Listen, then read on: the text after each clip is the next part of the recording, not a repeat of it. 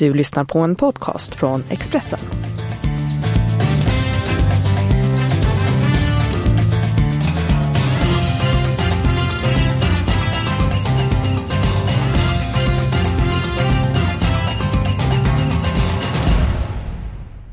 Vi har en intensiv period framför oss. Det är spel i Champions League, Allsvenskan, Premier League och så vidare. Varmt välkommen till ett nytt avsnitt av Expressens podd Avspark. Här pratar vi fotboll, här pratar vi stryktips. Och Magnus, till helgen så är en allsvensk match med på stryktipskupongen. Hur pass spännande är det när man är med på, eh, på kupongen? Ja, men jag skulle vilja säga att det, för egen del i alla fall, tyckte jag att det var lite, lite extra. Som är ju en stryktipsnörd som har liksom tippat stryktips sedan sjuttiotalet och tycker att det är, är, är liksom kul. Så att, ja, det är klart att jag tycker det är lite extra i alla fall. Märkte du någonting på spelen under alla dina år i Elfsborg? Ja, till helgen på stryktipset. Märkte du snacket om omklädningsrummet och så vidare? Nej, jag skulle inte vilja säga det, att det påverkade spelarna, men intresset utifrån blir ju, matcherna blir ju lite extra analyserade, vilket drar till sig lite ytterligare massmedial uppmärksamhet den veckan, och det är ju egentligen bara positivt tycker jag.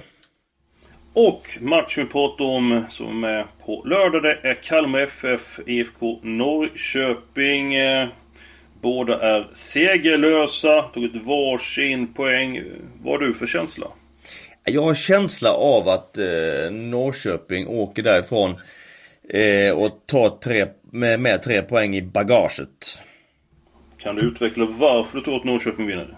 De har ju, det är ju faktiskt så att varken Norrköping, A I K eller M F F, som ju alla tre är stora, är de som ska göra upp om guldet, och kanske de med Häcken eh, inte har vunnit. Eh, jag tycker att Norrköping var kraftigt förbättrade i, i förra matchen, Eskil, mot eh, A I K. Jämför med... Instämmer.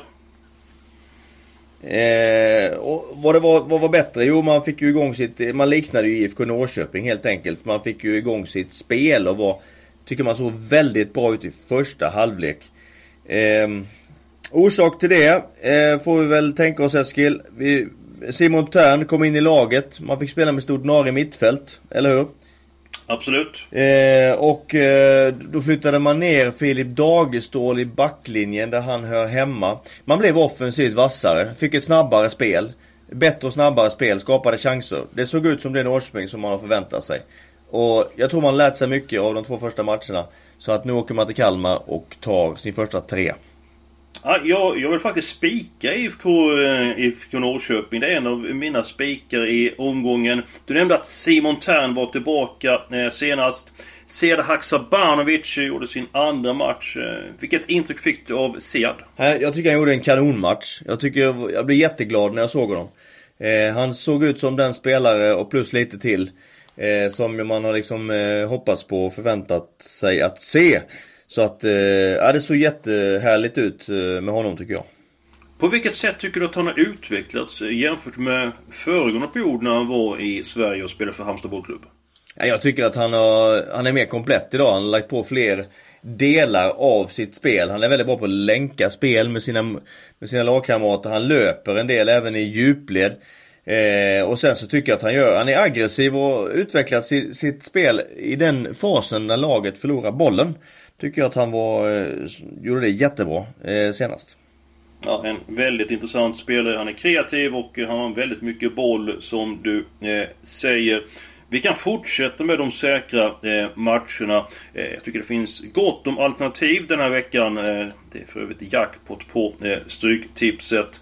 West Bromwich, eh, Preston. Eh, Preston eh, var ju oslagbart. Det är en två tre månader. De har tre raka förluster.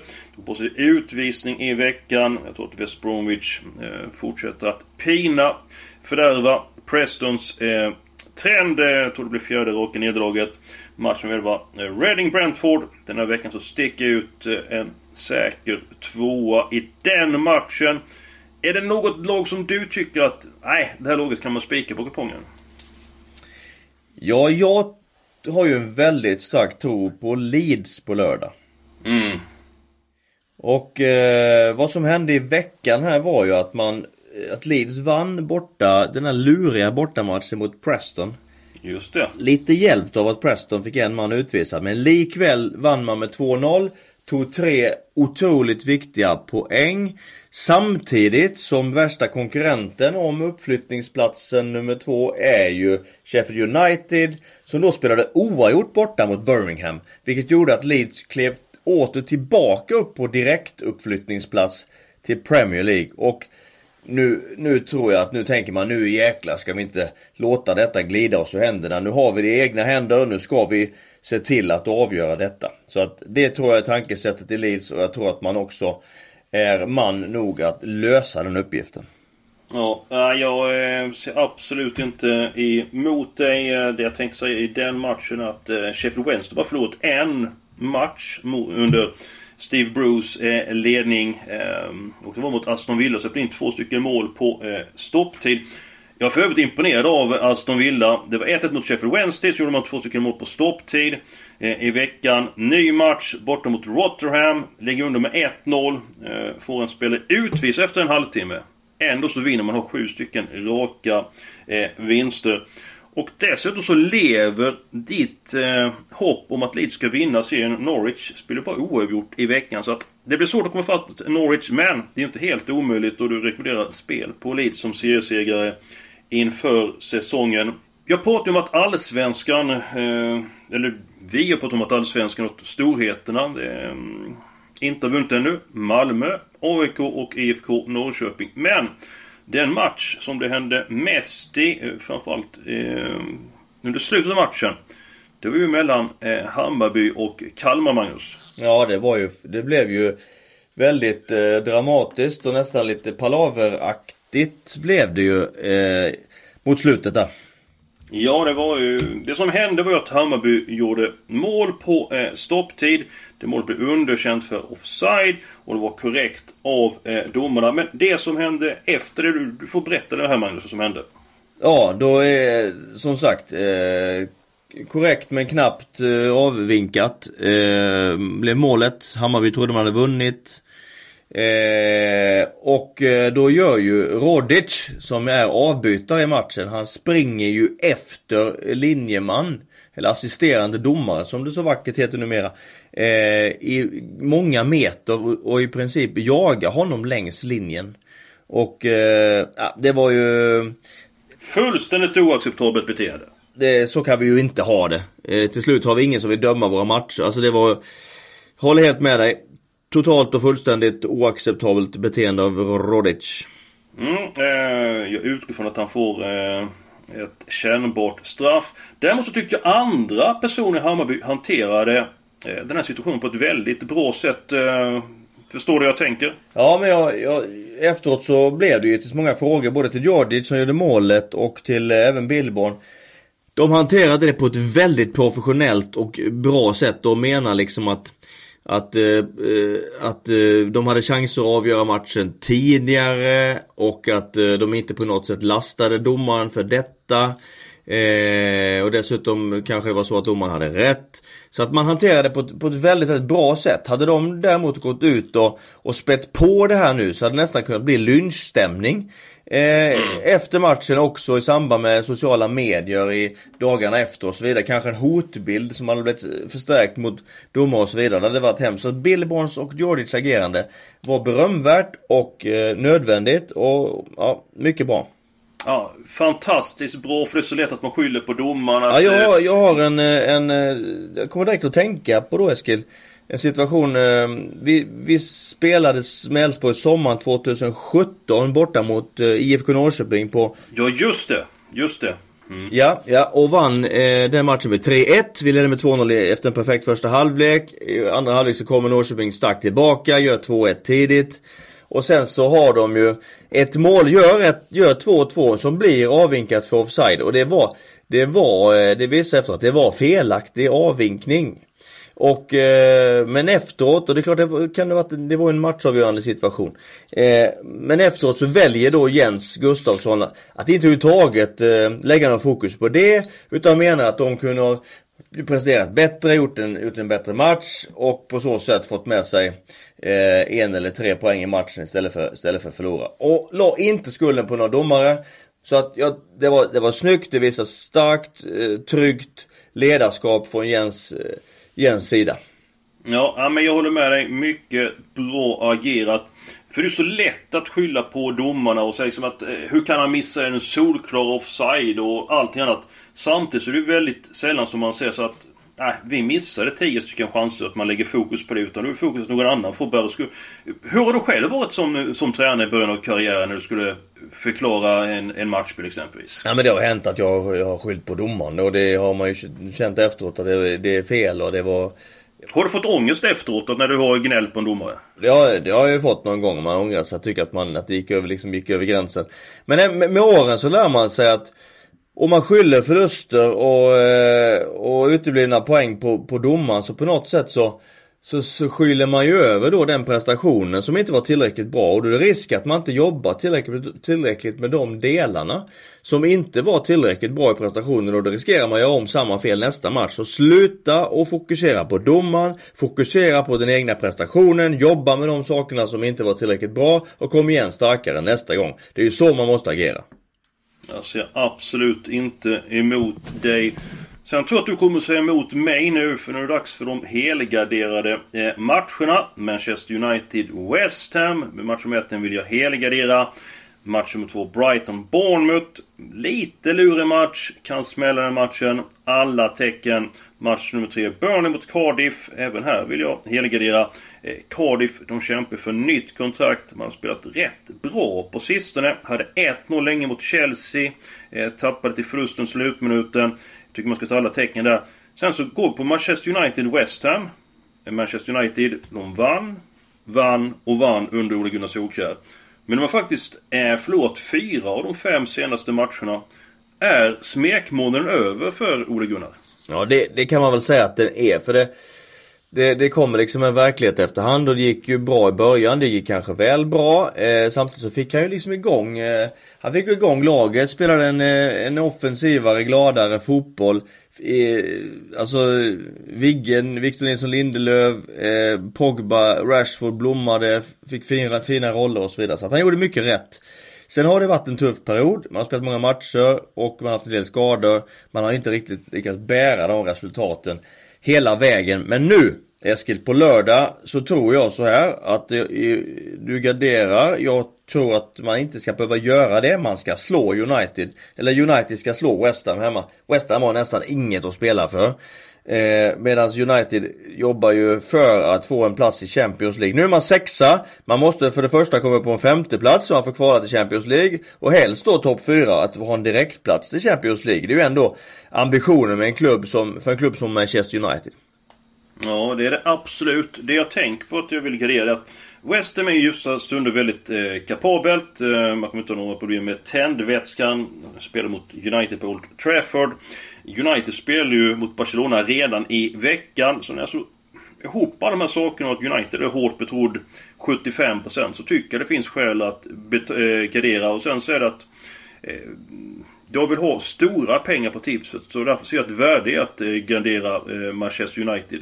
Hur kommer du göra? Kommer du ta spik på din lapp eller kommer du ta ett kryss? Hur kommer du agera? Jag spikar eh, Manchester United på den lappen utifrån att eh, deras motivation, eh, oavsett om det är spännande för West Ham att komma till, komma till eh, Theatre of Dreams, nämligen Old Trafford, så tror jag ändå att motivationen är ändå allra störst hos Manchester United som slåss för en, en plats eh, till Champions League. Rimligtvis är det så ett par lag som inte är med på stryktipskupongen den här veckan. Det är ju Liverpool, det är Chelsea, det är Manchester City. De spelar på söndag. Men det var ju dramatik i veckan. Manchester City och Tottenham spelade. Tottenham vann den första kvartsfinalen med ett noll. Men det blev ju en väldigt dyrköpt seger. Ja, det var det ju. Harry Kane blev ju skadad i matchen och lär ju vara borta i vart fall de närmsta kommande veckorna. Sen om det blir hela vägen in till säsongen är slut, det, det vet man väl inte helt än, va? Nej, det är det inte. Risken finns att han har eh, spelat färdigt för säsongen. Det är ju ett blytungt avbräck för eh, Tottenham. De har ju egentligen ingen naturlig ersättare för honom. De satt in Lucas Moura nu senast och gjorde det helt okej. Det har varit Lorente, men det finns ju ingen som är i närheten av av Harry Kane i den rollen, såklart. Om jag säger så här, vem är viktigast för sitt lag? Harry Kane i Tottenham eller Eden Hazard i Chelsea? Vem är absolut viktigast för sitt lag? Det fick något att tänka på. Ja, jag, det, jag kan inte dela på dem för att eh, Hazard är... Ot- ja, men du måste ta, jag tar fram en pistol här. Jag tar fram en pistol här och riktar mot dig. Så nu måste du säga ett namn. Ja, då, då säger jag Harry Kane. Ja, du ser, så lätt är det att få ut ett namn för man eh, bara eh, vill. Men det är fantastiska fotbollsspelare. Tror du ett noll räcker för Tottenham för att slå ut City? Nej, det tror jag inte. Utan jag tror att City vänder på det här. Och så att jag tror att vi kommer ha Manchester City i semifinal i Champions League. Liverpool vann två noll. Det var ju drömresultat givetvis. De tappar aldrig det. Så att de två går vidare, Eskil. Efter att ha sett United Barcelona. Barcelona som liksom eh, gjorde vad de eh, gjorde ordentligt i tjugo minuter. Och sen så joggade resten eh, och vann med ett noll mot eh, Old Trafford. De går vidare. Det vänder aldrig United, även om man kanske inte trodde... Tror att de skulle slå ut P S G heller, men jag har väldigt svårt att se hur de ska. Sen i kvartsfinalen, eller då i åttonsfinalen, så varnar du för Ajax mot Real Madrid. Tror att de kan eh, över, överraska även mot Juventus efter ett ett hemma? Ja, de åker ju till Turin med en känsla av att de kan eh, slå Juventus på bortaplanet som man slagit Real Madrid. Det blir ju en sån här referensmatch i föreningen som gör att man, man tror att man, man kan det. Sen är ju ett ett borta ett bra resultat för Juventus.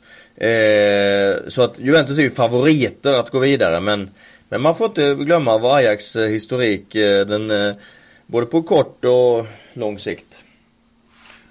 Och blir det Ajax eller Juventus som går vidare? Ja, till slut tror jag ändå att eh, det lutar åt Juventus. Så, så Liverpool, Manchester City, Barcelona och Juventus, då, vi, då tror vi har de fyra, de fyra semifinallagen.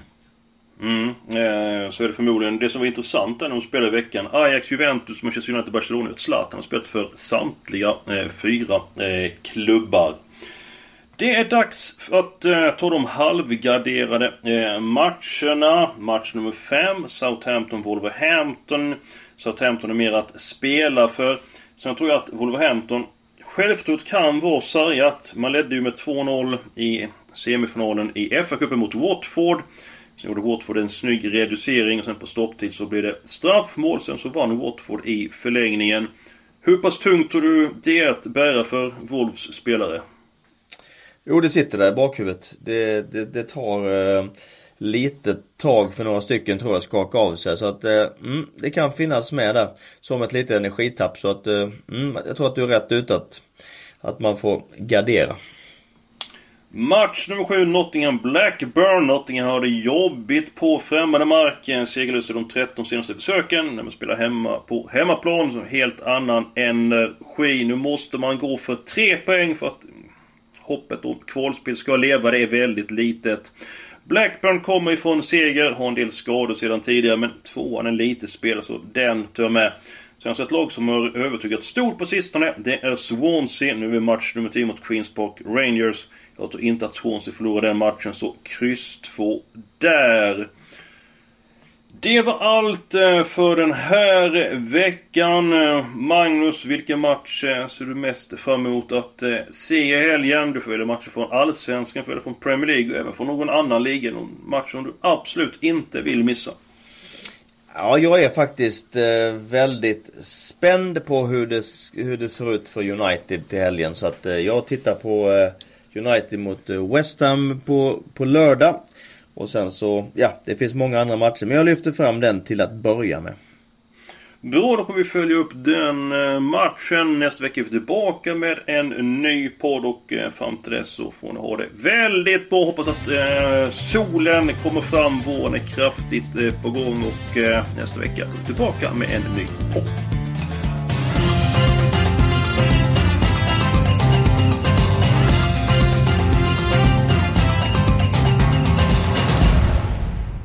Du har lyssnat på en podcast från Expressen. Ansvarig utgivare är Thomas Mattsson. Ett poddtips från Podplay. I Fallen jag aldrig glömmer djupdyker Hasse Aro i arbetet bakom några av Sveriges mest uppseendeväckande brottsutredningar. Går vi in med hemlig telefonavlyssning och, och då upplever vi att vi får en total förändring av hans beteende. Vad är det som händer nu? Vem är det som läcker? Och så säger han att jag är kriminell, jag har varit kriminell i hela mitt liv. Men att mörda ett barn, där går min gräns. Nya säsongen av Fallen jag aldrig glömmer på Podplay.